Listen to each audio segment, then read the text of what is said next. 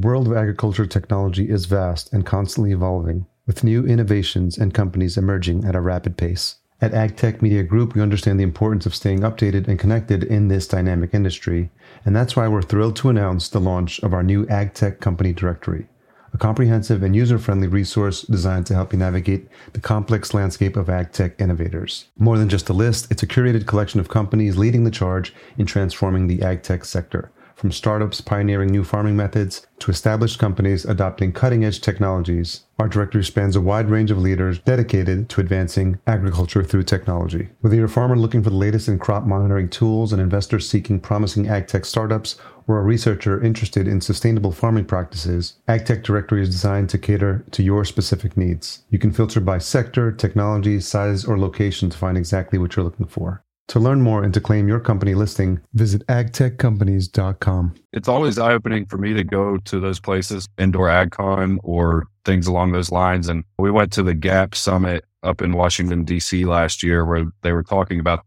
our inputs and outputs in our agriculture system and where we were lacking and what was needed to get up to the point where we actually were producing enough to supply our country's agriculture systems. And I don't want to say it's we're patting ourselves on the back while we're sitting there, but it's really refreshing to hear these are the problems that need to be solved. We don't necessarily have a solution for them yet. Welcome to the Vertical Farming Podcast, weekly conversations with fascinating CEOs, founders, and agtech visionaries. Join us every week as we dive deep into the world of vertical farming with your host, Harry Duran. Vertical Farming Podcast, Season 9. Welcome back. If you are a regular listener, I appreciate your support of the show. Always want to give you a virtual hug and a hug in person if we've met at a past conference, or a future hug for the one we're going to have when we meet at a conference sometime probably in 2024. If this is your first time listening, I'm positive you're in the right place, as this is the show where we interview fascinating CEOs and founders of the leading vertical farming companies from around the world. I'm your host, Harry Duran. I've been podcasting since 2014 with my first show, Podcast Junkies, and founder of our full service podcast agency, Fullcast. In case you missed last episode, we had a great, personal, in depth, wonderful conversation with a friend of the show, Neda Vasegi. She's the co founder and CEO of Microclimates. And we talked about our meeting at the Indoor Ag Tech NYC conference uh, a little bit about her background. She's originally from Iran, so we talked. Uh, I couldn't help but just touch upon upon the cultural richness of Iran that a lot of people may not know about, and her entrepreneurial journey along the way. We talked about building businesses, maintaining friendships, and what she's doing at Microclimates, and the challenges her and her co-founder are looking to solve. Please check that out if you have not done so already. This week we speak to Cody Journell. If you're interested in learning what the future of vertical farming is going to look like, then this would be the episode for you. Cody, he's the CEO of Vegg Inc., brings his vast knowledge and innovative approach to CEA as they're pioneering a fresh perspective on this idea of repurposing old buildings into thriving vertical farms. And in the case of Vegg Inc., they're specifically working with old school buildings, which was fascinating for me. It's the first time I had heard anything about this. Cody and the team have a vast, comprehensive uh, background in terms of infrastructure development, leasing options, and revenue models, as they have a background in real estate development. We talk about the importance of building relationships with regional feed hubs and how these alliances could possibly provide a solution and support for smaller farms we reflect on the recent GAP Summit and the challenges small and medium sized farmers are facing. And we hear directly about how Cody's leadership journey is preparing him and his team for the work ahead. Remember, if you're enjoying this episode or past episodes, please leave me a rating and a review at ratethispodcast.com forward slash VFP. Nothing would please me more than to read that out on a future episode. And remember, no need to sit there with your pen in hand. Just listen intently to these conversations as they're chock full of great takeaways. As a listener, I want you to focus all your energy on the conversation. Rest assured, you can always visit verticalfarmingpodcast.com to read the full show notes for each episode, which will include all guest links as well. Thanks again for your patience as we had a little hiccup last week with production. We're back on track. And before we get into this uninterrupted conversation with Cody, here are a few words from the amazing partners that support this show. This episode is brought to you by Horti Agri Next, November 20th to the 22nd. In this first edition of the conference, you can expect a vibrant show that'll bring together a portfolio of high level horticulture technology to the Emirates. with the goal of aiding the Emirates to take the next step in becoming more self sufficient in their food production, aligning with their 2051 goals. The show is expecting 8 to 10,000 visitors over the three days and will include investors, buyers, curious farmers, government officials, university professors, and association members. Booths are still available and exhibitors are welcome. Partners for the conference include the Abu Dhabi Agriculture and Food Safety Authority, Dutch Greenhouse Delta, and Wageningen University, which will provide a wealth of knowledge and insight. Sessions will include a mix of Emirati and Dutch speakers and will highlight how these different worlds will come together in partnership. Based in Abu Dhabi, the agricultural hub of the UAE, the government's involvement will ensure that companies interested in partnering with the Emirates receive their full support. Co-located with VIV MEA 2023, the premier show in livestock production and animal husbandry, this week will provide a comprehensive look at the entire ag industry supply chain, both vertically and horizontally. So, Cody Journell, founder and CEO of Vegg Inc., thank you so much for joining me on the Vertical Farming Podcast. Pleasure to be here. Thanks for having us. Where's home for you? I am located in Blacksburg, Virginia. Okay. So, home of the Virginia Tech Hokies, and our facility is actually about 30 minutes from here in Pulaski. Okay. You born and raised there? Close to here, another kind of neighboring town, you know, small farm town, rural Virginia area. So that's kind of where the background and, and agriculture started. Is there agriculture in your family history? There is. And that's it's honestly what spurred the, you know, some of the jump into vertical farming and CEA was we had a family farm that was passed down through generations and generations. And we got to kind of our age group of kids and you know my grandfather went to couldn't farm it anymore and didn't have anybody that necessarily was you know tilling up land and growing crops in the field anymore. So we actually had to sell that within the last three to four years. And it was it's definitely something that we saw you know was kind of dear to everybody's heart. And you know it's just it's not something that kids are growing up and doing now. And then you know, getting into the controlled environmental agriculture space, it really kind of blended, you know, the new technologies and, and agriculture and still, still providing a way for us to supply, you know, food to our communities and really interested us in that space. So I see that you have a, a background in, in, real estate as well. For the benefit of the listener, can you share a little bit about your background? We'll get into the story of Edge, but I'm curious about you don't have to give the whole bio, sure, just sure. a little bit about the journey that, that got you to present. Yeah. Day. Started out, you know, wanting to jump into real estate investing full time. But, you know, the more I learned about that, the more I realized what I didn't know getting into it. And it's not a, you know, it's not a cheap endeavor to get into. So I ended up getting my real estate license about seven years ago at this point, And that led us into starting a brokerage here in town. We started a property management company then we started doing some investment deals at that point, got into some developing, some redeveloping, some historic tax credit deals, which kind of lead into this as well and what we're doing with Vegg and our facilities. So that's where the background came from. It's, it was in sales, property management, quasi development.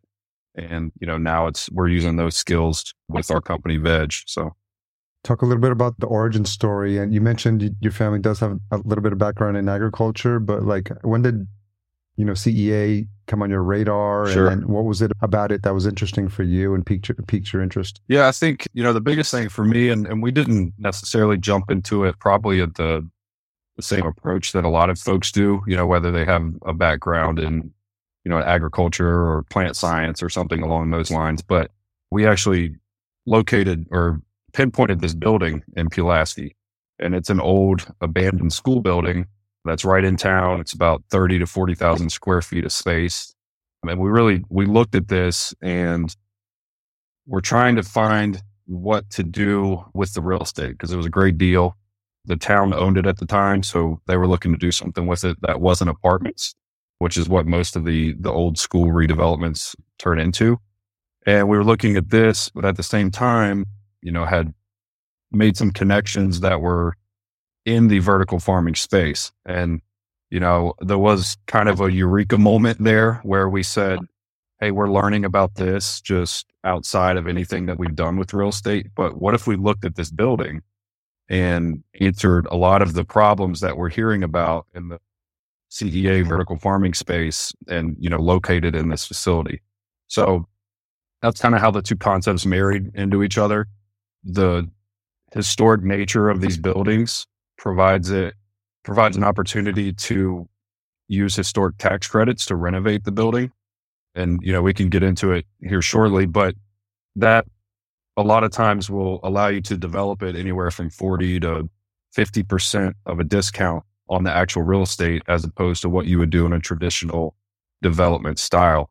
So, you know, looking at the CEA industry, one of the biggest things through our customer discovery there was finding that the upfront capital costs and acquisition of the real estate and the money that was needed to develop the real estate whenever you're building out your own facility was a huge problem for a lot of especially small to medium sized growers that didn't have a lot of you know they don't have a venture capital backing like some of the larger players do. So we said what could we do if we took this facility use some of the techniques that we're already doing in the real estate side and the development side and then provide high tech leasable space to these vertical farmers that you know don't have the capital to go out and build their own facility from scratch Talk a little bit about that experience that you've had in real estate, because I think you do provide a unique perspective. You know, like you said, having had that background and maybe realizing that real estate was not the path, but there's a, probably a lot that you did learn. You talked about, you mentioned the tax credits for folks that don't have that background in real estate. Can you talk a little bit about your thought process and how everything you had been learning up until that point could be applied to this project? Absolutely. So one of my favorite things about real estate, we're still in real estate to some degree in certain areas, but one of my favorite things about real estate is the fact that it is 100% what problems you can solve, whether you're successful or not. So, you know, whether it's even a transaction that you're helping someone out with, or it's a building that you're looking at to develop, or there's some zoning requirements or something that you have to work around, it's always a problem that's being solved. And you know, you solve big problems and, you know, big profits follow. So that was kind of the same approach that we took with this building and getting into, you know, CEA in general was, Hey, look, there's a building here. There's a problem, agriculture. How can we marry the two concepts and, you know, provide a really good foundation and kind of hub space through the real estate that will marry the vertical farmers and the you know the CEA industry together and solve those problems. So yeah, I guess that's probably the biggest thing when it comes to what my real estate background has garnished and it allowed me to push forward not only in you know the development side but just business in general. It's always a problem that you're trying to solve. So that's a good skill to have.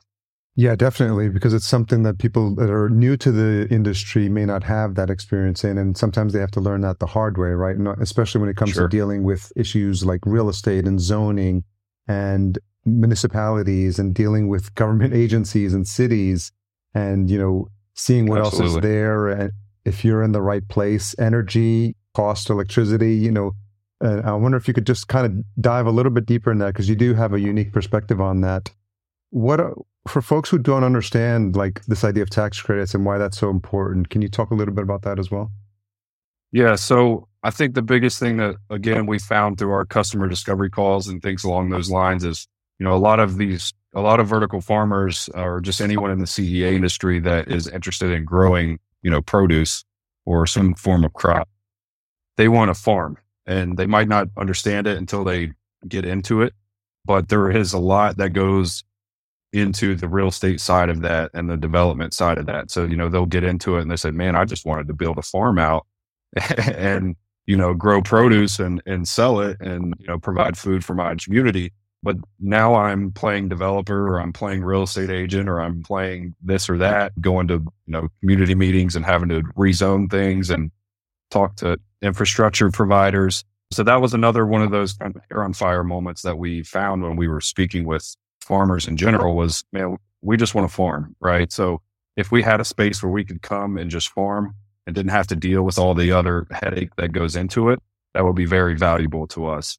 And then us looking at it internally was another problem we found through our customer discovery was the operating margins in the space are pretty tough with real estate prices increasing, cost of goods, pretty much everything going up with inflation. How do we solve that problem for farmers as well. And that's where the historic tax credits come into play. we did a lot of research into what schools were available. We think there was a 2021 study that found there's almost 4,800 abandoned school buildings just on the east coast of the United States by itself.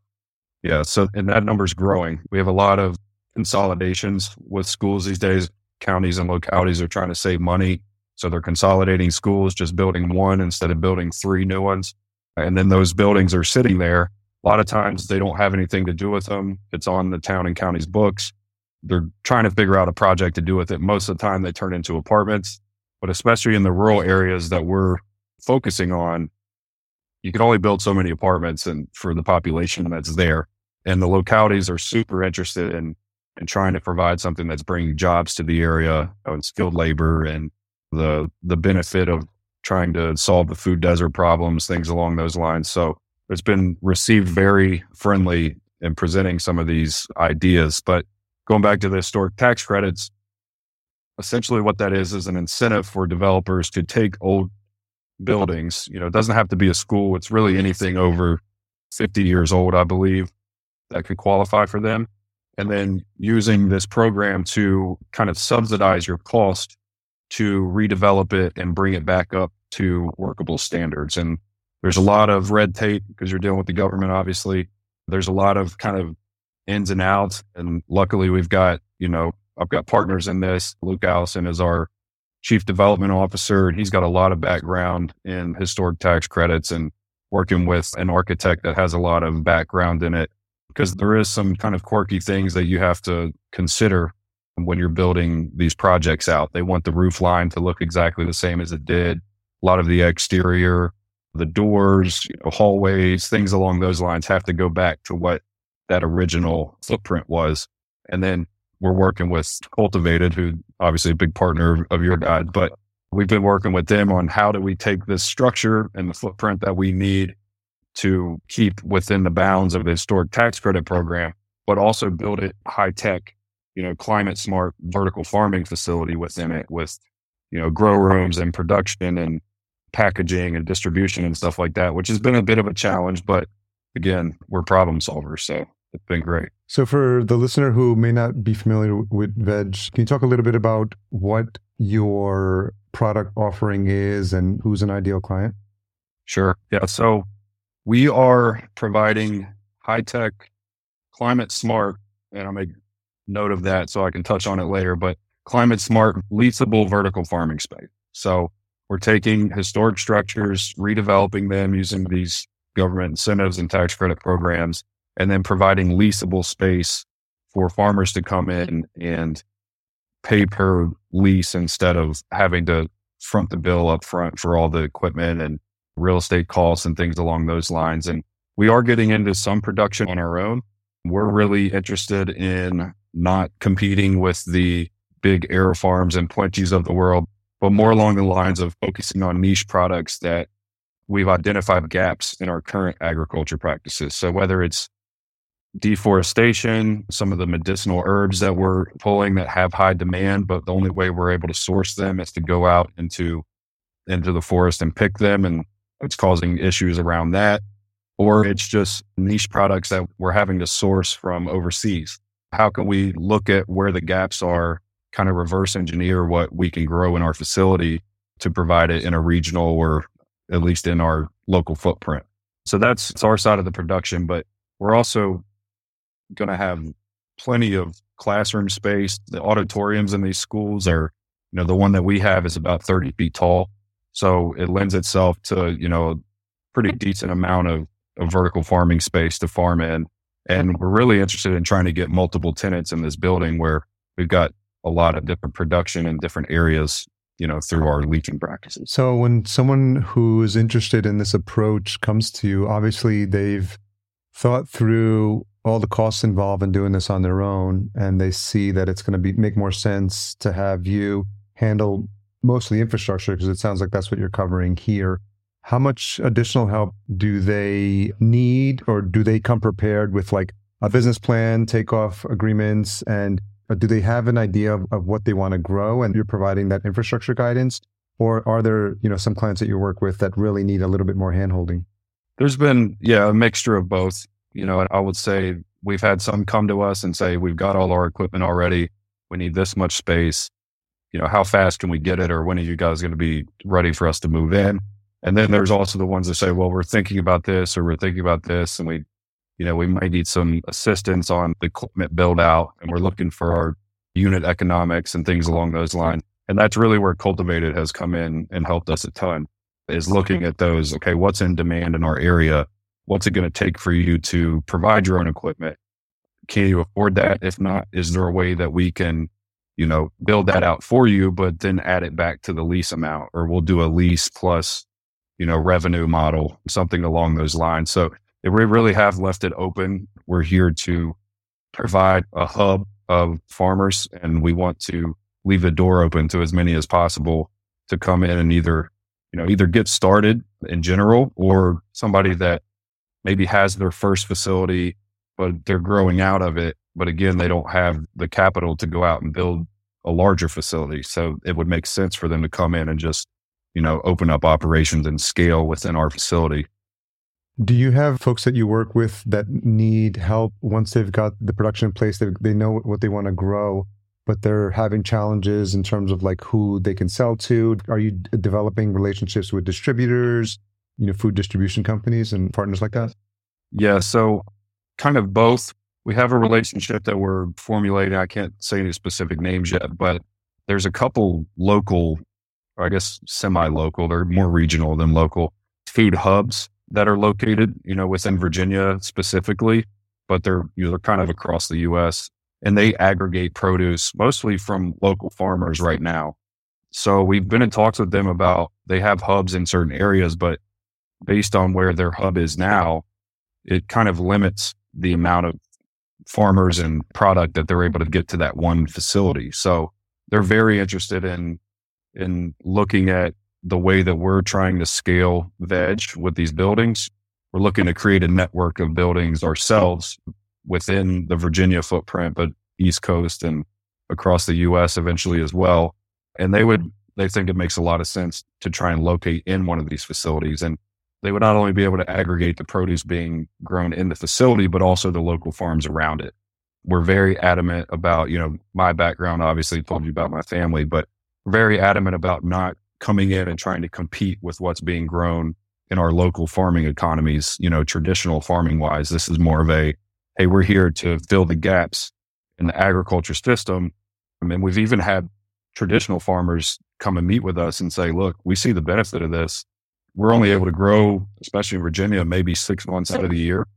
What can we do to come in and increase our production through those winter months and, you know, fall and spring where things aren't really happening for them and increase the revenue of their farms as well. And maybe they don't have to sell the farm like my family did, you know? Obviously, there's a rich history in Virginia of, of, farming, and I'd be remiss if I didn't mention it. As of this recording, it's day two of the Indoor AgCon CEA Summit East in Danville. So, you know, there's a, there's a lot of activity happening in Virginia, especially around vertical farming. And I think I saw that the, was it the governor that actually had a CEA day or indoor farming day? He announced uh, something along those lines? Yeah, there's a lot of a lot of traction in Virginia specifically, and he's publicly said he wants to be the kind of the epicenter of CEA in the United States. So they've been the local governments, the governor, Secretary of Agriculture Matt Lohr was at the summit yesterday. I actually left early today to get back and do this podcast, so I was there for a little while. But yeah, there's it's really refreshing getting that support from your governments and they're able to really push some things along and, you know, earmark some things to try and get some of these projects underfoot. And again, you know, Virginia, we have AeroFarms has their facility here right in Danville where the AgCon is and Plenty is, is moving a facility here as well. There's some other pretty big names that are in here, but there is a gap for the small to medium sized farmers. They don't have the ability to go out and grow or uh, build a $300 million facility they're just trying to produce what they can.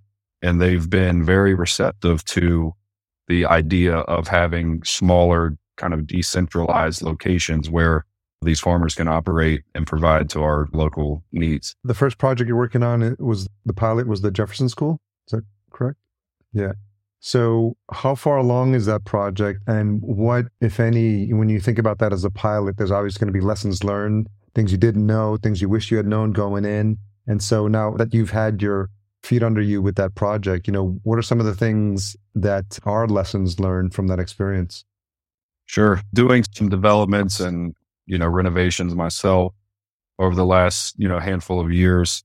It's been eye opening to see kind of all the systems that need to be integrated with there's a lot of technology backing to it.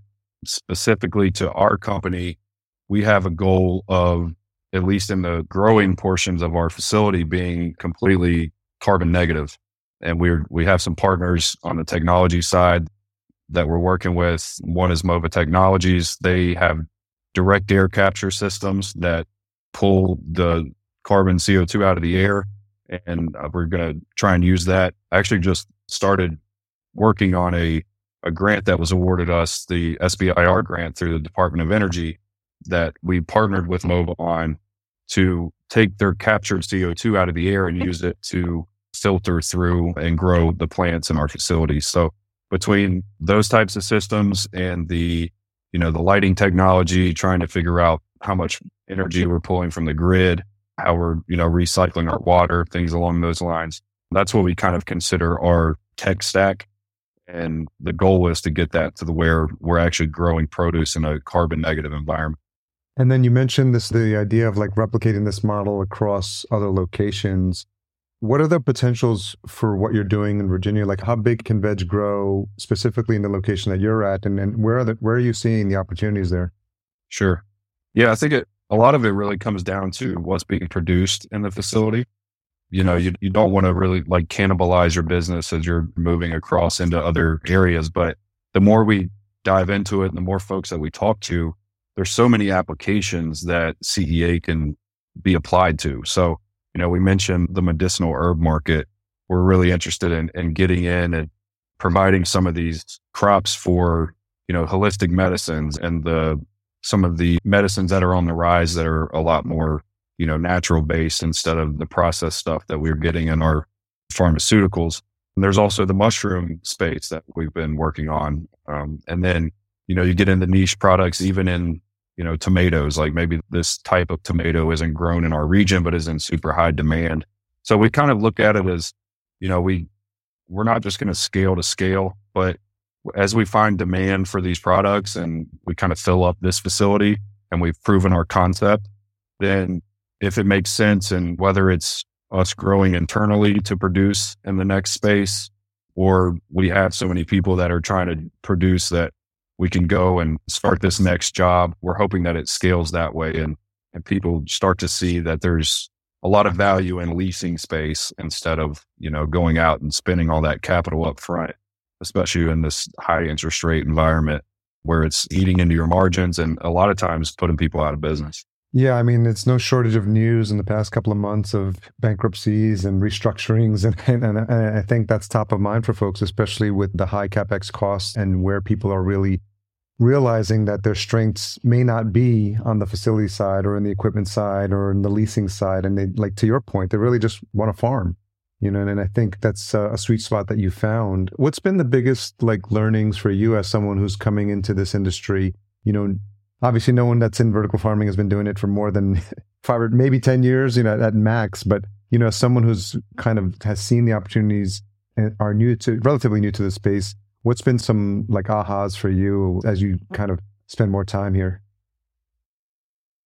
Yeah, I think it's always eye opening for me to go to those places like, you know, Indoor AgCon or things along those lines. And, you know, we went to the GAP summit up in Washington, DC last year where they were talking about our inputs and outputs in our agriculture system and where we were lacking and what was needed to get up to the point where we actually were producing enough to supply our country's agriculture systems. And you know, it's, I don't want to say it's like we're patting ourselves on the back while we're sitting there, but it's really refreshing to hear these are the problems that need to be solved. We don't necessarily have a solution for them yet, but as you know, that's what's going to be important as we move along. So today they were saying we need solutions for small to medium sized farmers. We need crop diversity. We need to stop just focusing on the leafy greens and things along those lines. There's a lot of other things in our agriculture space that need to be addressed. And we feel like CEA can do that.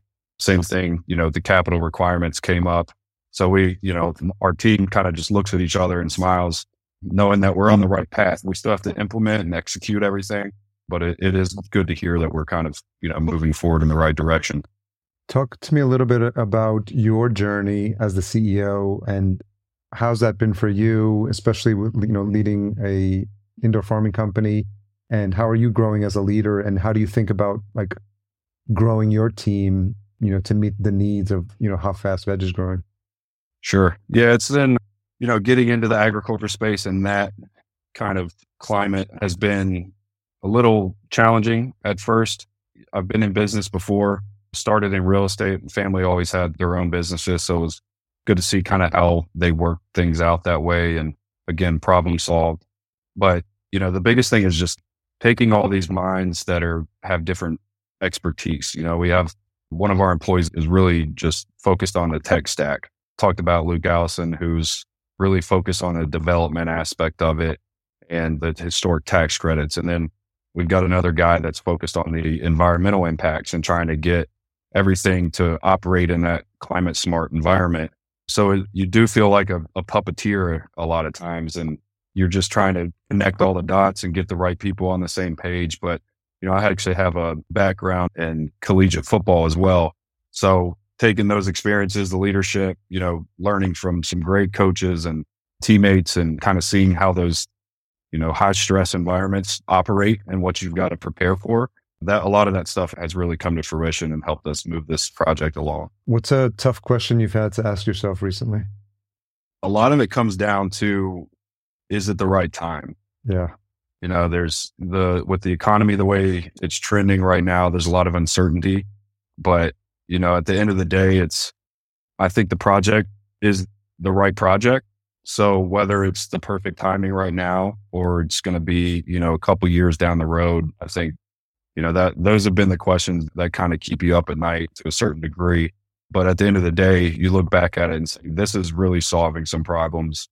As long as we continue to execute and go along our way it might not happen as fast as we were expecting or wanted to but we are again on the right track and let's keep pushing this thing forward and, and make it you know a reality when you think about the the folks that you're helping you know in terms of taking a lot of that that load off their minds and their backs and their wallets in terms of infrastructure and setup, which is, you know, your sweet spot and, and obviously where you guys have experience. Who is an, an ideal person or ideal client to work with you? And when you think about folks having their ducks in order, whether it's their finances, whether it's their marketing plan, whether it's their experience in, in ag, you know, I know it's still early days, but when you think about who is ideally someone that's the best fit to work with you, given where they are in the journey, and also thinking about how folks should be preparing if they, you know, want to work with someone like Vegg, you know, what comes to mind for you? Sure. And, you know, I, I think it always helps. We mentioned that we focus on small to medium sized growers. And also, you know, ideally, you find a partner or tenant that is a little bit into the business already. They've got some production, they've got some distribution set up, and they're really looking to just scale their operations, improve their margins, and grow their business. But at the same time, we're not shutting the door on those that want to get their foot in the door. So, you know, ideally, you have somebody that comes and says, Hey, we're operating a, a thousand square foot facility right now. Here are our numbers. We've got, like you said, our marketing plan together. We've got our distribution channels together there's more demand for our product than what we're able to keep up with right now. But we don't have the capital to go out and build a new facility or renovate a new facility. So we're coming to you to get, you know, that extra 2000, 3000 square feet. And, you know, you have the facility already ready. So ideally, that's probably our golden child client. But again, we're just getting our foot in the door with CEA as most people are because it's such a new industry. So it's definitely doable and, and partnering with consultants and folks that, you know, provide farming as a service, things along those lines can, can certainly help those folks that are interested in just getting started in it. And that's honestly, that's one of the best things about being in a school is that the classrooms are already kind of compartmentalized. And the tax credit programs that we use, you're able to move walls within those classrooms, can't necessarily move hallways and doors, but you know, you can throttle up or throttle down how much square footage you need. And we can kind of modularize it to the point where it could, we could upfit it for any size client really. How much can you talk about what the roadmap looks like for Vegg? And you know, there's. Of, you mentioned the, even the number of schools that are like not in sure. use. It was a high number, and I think for the listener, it's going to be a, a, surprise to hear that that's there's that many opportunities there. And, and obviously, you're well poised because I don't know if you have first mover status, but I think you really understand the real estate market and you understand how to have those conversations with cities and you know what sure. you can and can't do in these spaces. So I think there's a lot that you're learning along the way. So what's the potential for Vegg either locally or you know across the country? Right. That was another thing that came up today at Indoor AgCon was we need to stop safeguarding all of our information to make this industry work. Like we need to start working together. So, you know, I've had some reservations on getting out and sharing our concept and, you know, what we're trying to do. But at the same time, you know, you look at this and you say, if somebody is able to go source a school building and do this and make it work, like that's just better for the industry overall. But with that said, there are a lot of complexities that come with not just doing development, but, you know, acquisition of the school, making sure the historic tax credits work because that's a vital piece of it. And mm-hmm. the climate smart piece of our concept that we really feel like is going to help us stand out in trying to make that grow environment, you know, carbon negative and move things forward that way. So, yeah, I think as far as our roadmap goes, we are in the kind of seed round of funding at the moment. We've prepared three classrooms right now for growing. Within the next couple months, we're going to have a, a growing setup in two of those classrooms to start the experimentation for the SBIR grant from the Department of Energy. So that will be our first kind of step into trying to get the climate smart piece to work. But within the next six to eight months, we're hoping to be up and for production for some of our own product and really hoping that shows the proof of concept to potential tenants that are interested in coming through the space. You know, we have a lot of conversations going with certain folks, but obviously the facility has to be ready for them to move in. So you know, if we can show that this model is working, the historic tax credits work, which we know they do because we've done them on, you know, residential projects before, then that this should kind of speed things up for the rest of the development of the project. As someone who's new to the to CEA and obviously been attending the conferences, so you're seeing what a lot of the conversations are that are happening in this space. You know, what has you excited? You know, when you think about it personally, you know, you were looking at it for from the outside, and when you started Vegg, and because you saw the potential here, so now you've got your feet, you've got projects in motion. So I know it's hard to kind of stop and take a pause and reflect on, on, on everything sure. you've accomplished so far. But when you think about getting up in the morning and, and what keeps you going, you know, what is it about what you're seeing and what you're doing on a daily basis that keeps you moving forward? Sure. Yeah, I think, you know, at the end of the day, the really knowing and especially hearing, you know, from other folks and meeting other farmers, things along those lines, that this is something that could really provide a solution for their business and help them become profitable some folks we've talked to are, are losing money right now and they're scared to, you know, put it bluntly that they're going to go out of business because they can't get their margins to work out. So knowing that, Hey, this isn't just a project for us to be successful. It's something that we can really provide a much needed space for the industry to come and again, fill those gaps in our local agriculture.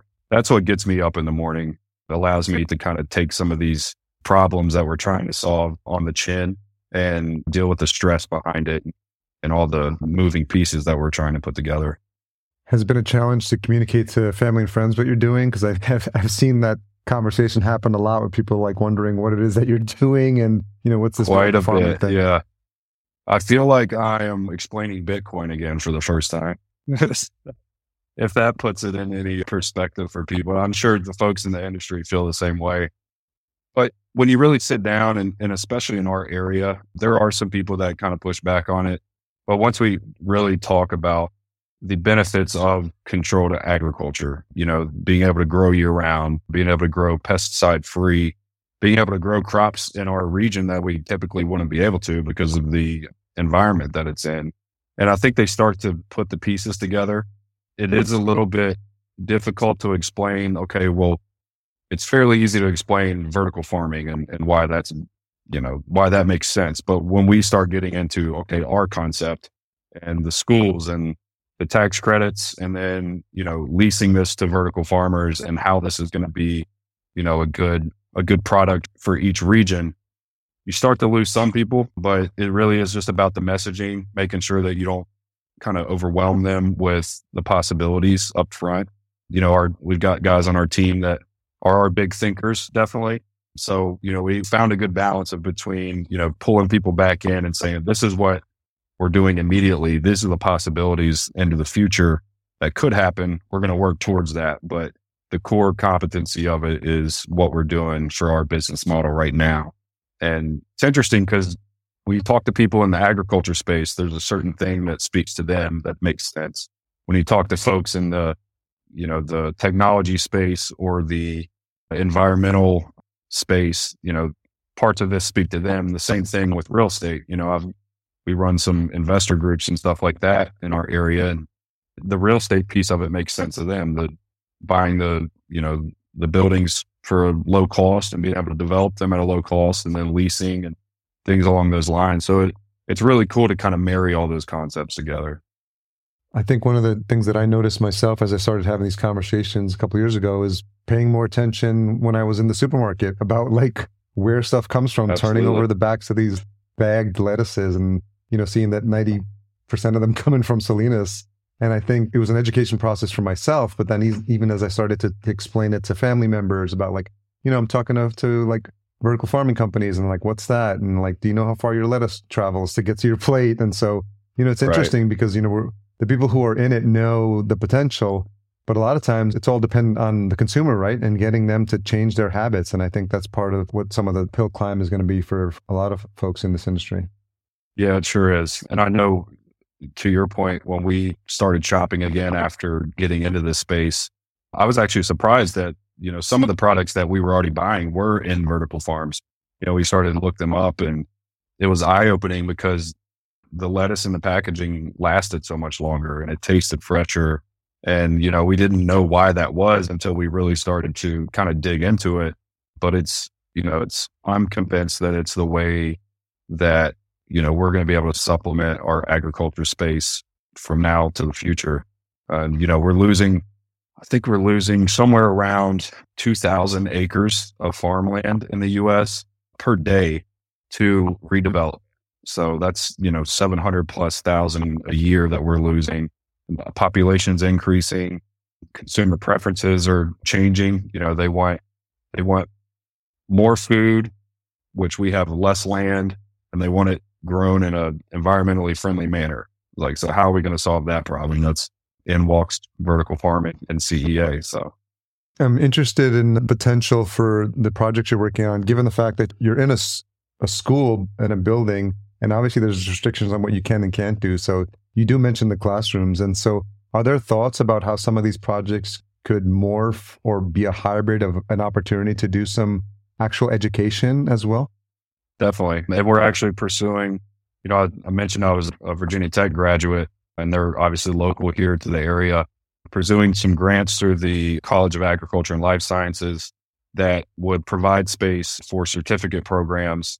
And on top of that, some workforce development type of education and, you know, one of the questions always comes up is labor. Like, do you feel like, especially if you're focused on rural areas, which is another kind of proponent to what we're doing is trying to create these things in rural areas that need economic incentive and development within their area. But there's always the question of, do you feel like you're going to be able to find enough skilled labor to do this? And, you know, a lot of the folks that we've talked to said you'd be surprised that the people that are interested in learning this stuff that become, you know, pretty high level farmers are a lot of times don't even have a high school education. Something that, you know, somebody provided a program and they came in and learned and said, I never knew, you know, how our supply chain system and the food network and everything like that worked. And they just pick it up and run with it. And that's what we're going to try and do with these grant programs is build out a certificate program to where, you know, folks in the the area and the community can come and learn, but also, you know, the community colleges and the other colleges in the area, they've got a space to come and learn hands on. I mean, that's it's really the only way that I learn is by doing, especially farming. I feel like you, you know, you can read it in a book, but you really need to be in a facility and, and working with your hands to know what you're doing. Yeah, that path almost lends itself to what would traditionally be like a trade path. You know, if someone wants to be a plumber or electrician, you know, they, they go to school to learn that. And I think this could be an interesting opportunity, you know, because there's, there's not, I think to your point, a lot of the education and a lot of learning and experience comes from doing it. And it's something that people can be taught early on. And, and I think it's getting a lot more visibility. And I think a lot more people are seeing this as a viable career path. So thank you for taking the time to come on. It's been interesting to see all the different models in vertical farming. And, and I think what Vegg is doing is really helpful, especially, you know, when people first got started, they, I think they figured that they have to do it all themselves, you know, they, and I, I think a lot of people figured out the hard way that wasn't the path and it was just wasn't feasible or economically viable for them. So I think, you know, with you and your team having experience, especially, you know, in the area of what to do locally and how to take advantage of these zones and all the credits that, that are helpful for you. I think that takes a lot of the burden off of the farmers who really just want to farm and and focus on, you know, creating the right crop, maybe doing some marketing and getting it into the hands of the of the right people. So I think you're finding I'm guessing, you know, from the conversations you're having and the success you're having so far, that model is resonating with people and it's sort of like providing some relief for them to realize that they don't have to have all the parts figured out if they want to get into vertical farming. Absolutely. And, you know, to your point, we'd love to talk to anybody that will be interested in locating and, you know, some of our space in this facility or a future facility down the road. So definitely, you know, feel free to reach out and these facilities that we're creating with the aggregators that the hubs provide themselves to and We've talked to somebody about doing like third party nutrient testing at the facility. So, you know, we're trying to build out this model where everything is in house and you're able to, you know, have these creative collisions with between each other and, and really grow within the space. So I think it's going to be an awesome project and really want to get the right people and the, the right mind frame of folks that are willing to come in and make this work. Yeah, that makes a lot of sense. So, as we wrap up, I've been leaving some time at the end of these conversations for any message that you have for your peers, your colleagues, a lot of like, you know, your fellow CEOs and leaders in the industry. You listen to the show and have been on the show. So, I think it's important. And it's something you alluded to earlier this idea of like, you know, rising tide lifts all boats and we're all in this together. So, I think it's important. Anything that comes top of mind for you for like a message to, you know, your peers in the industry. Sure. Yeah, I think I'll just, you know, kind of piggyback on that same point is there's certain information that probably should be safeguarded from a business perspective, but it's all about collaboration. And I said it before, creative collisions. Until you really sit it down or start having Zoom calls and talking to other folks in your industry, you don't know how you could help each other out. And it really is something that's going to, you know, like push this industry to new heights. So that would be my biggest just takeaway is I'm at heart a collaborator. I want to work with a team. You know, I want to lead a team. I want to facilitate other people being successful. So the more conversations we have and the more we do together, I think are, are going to be beneficial to the industry as a whole. Yeah, I couldn't agree more. And I'm glad uh, to see and grateful to Cultivated for making the introduction. They've been doing some great work. And I imagine they've been pretty helpful for you to get you know, lay the land and what's happening and who to who to get you connected with. So I think that you know they always do a good job of that. So I always want to give them a shout out whenever possible. Definitely, no, it's been a great relationship so far, and it's it's led to other relationships, which have also led to other relationships. So that's the benefit of it. Yeah. So Cody, the website is Vegg Inc. V E G G I N C dot com. Anywhere else you want to send folks to get connected or to learn more? We're kind of building out our Instagram at the moment. We took a back seat to that when we were heads down trying to get all this put together. But that's also vegg.inc.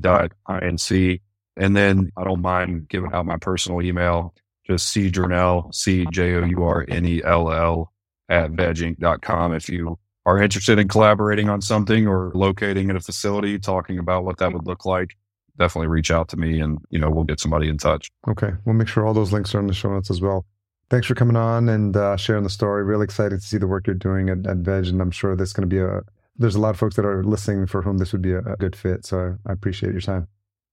Yeah, absolutely. Thank you again. Thanks again for listening. As always, eternally grateful to my guests for spending that precious hour of time with me and sharing their story. As always, full show notes available at verticalfarmingpodcast.com. There you'll find summaries, key takeaways, and resources mentioned, and also a back catalog of all our past episodes. Special thanks to our title sponsor, AgTech Marketing Team. If you or your team have been struggling to come up with a comprehensive social media marketing plan and don't know where to begin, reach out to them today. With expertise in strategy, paid media, community management, content generation, influencer, and email marketing, their team can have you up and running in a fraction of the time it would take you to hire a full team and at a fraction of the cost. Learn more at agtechmarketingteam.com. Podcast production and marketing provided by Fullcast. To learn about the five key pillars of a successful podcast that every business owner needs to know prior to launching, visit fullcast.co and watch the free video. As a reminder, if you've enjoyed this episode or past episodes, do me a favor, leave me a rating and a review at ratethispodcast.com forward slash VFP. Nothing makes me happier than to read those out on future episodes. And don't forget to tune in next week for a conversation with yet another fascinating leader from the world of vertical farming. Until we meet again, here's to your health. Thanks for listening. To read the full show notes for this episode, which includes any links mentioned in the episode, as well as a full show transcription, visit verticalfarmingpodcast.com. There, you can sign up for our email list to be notified when new episodes are published.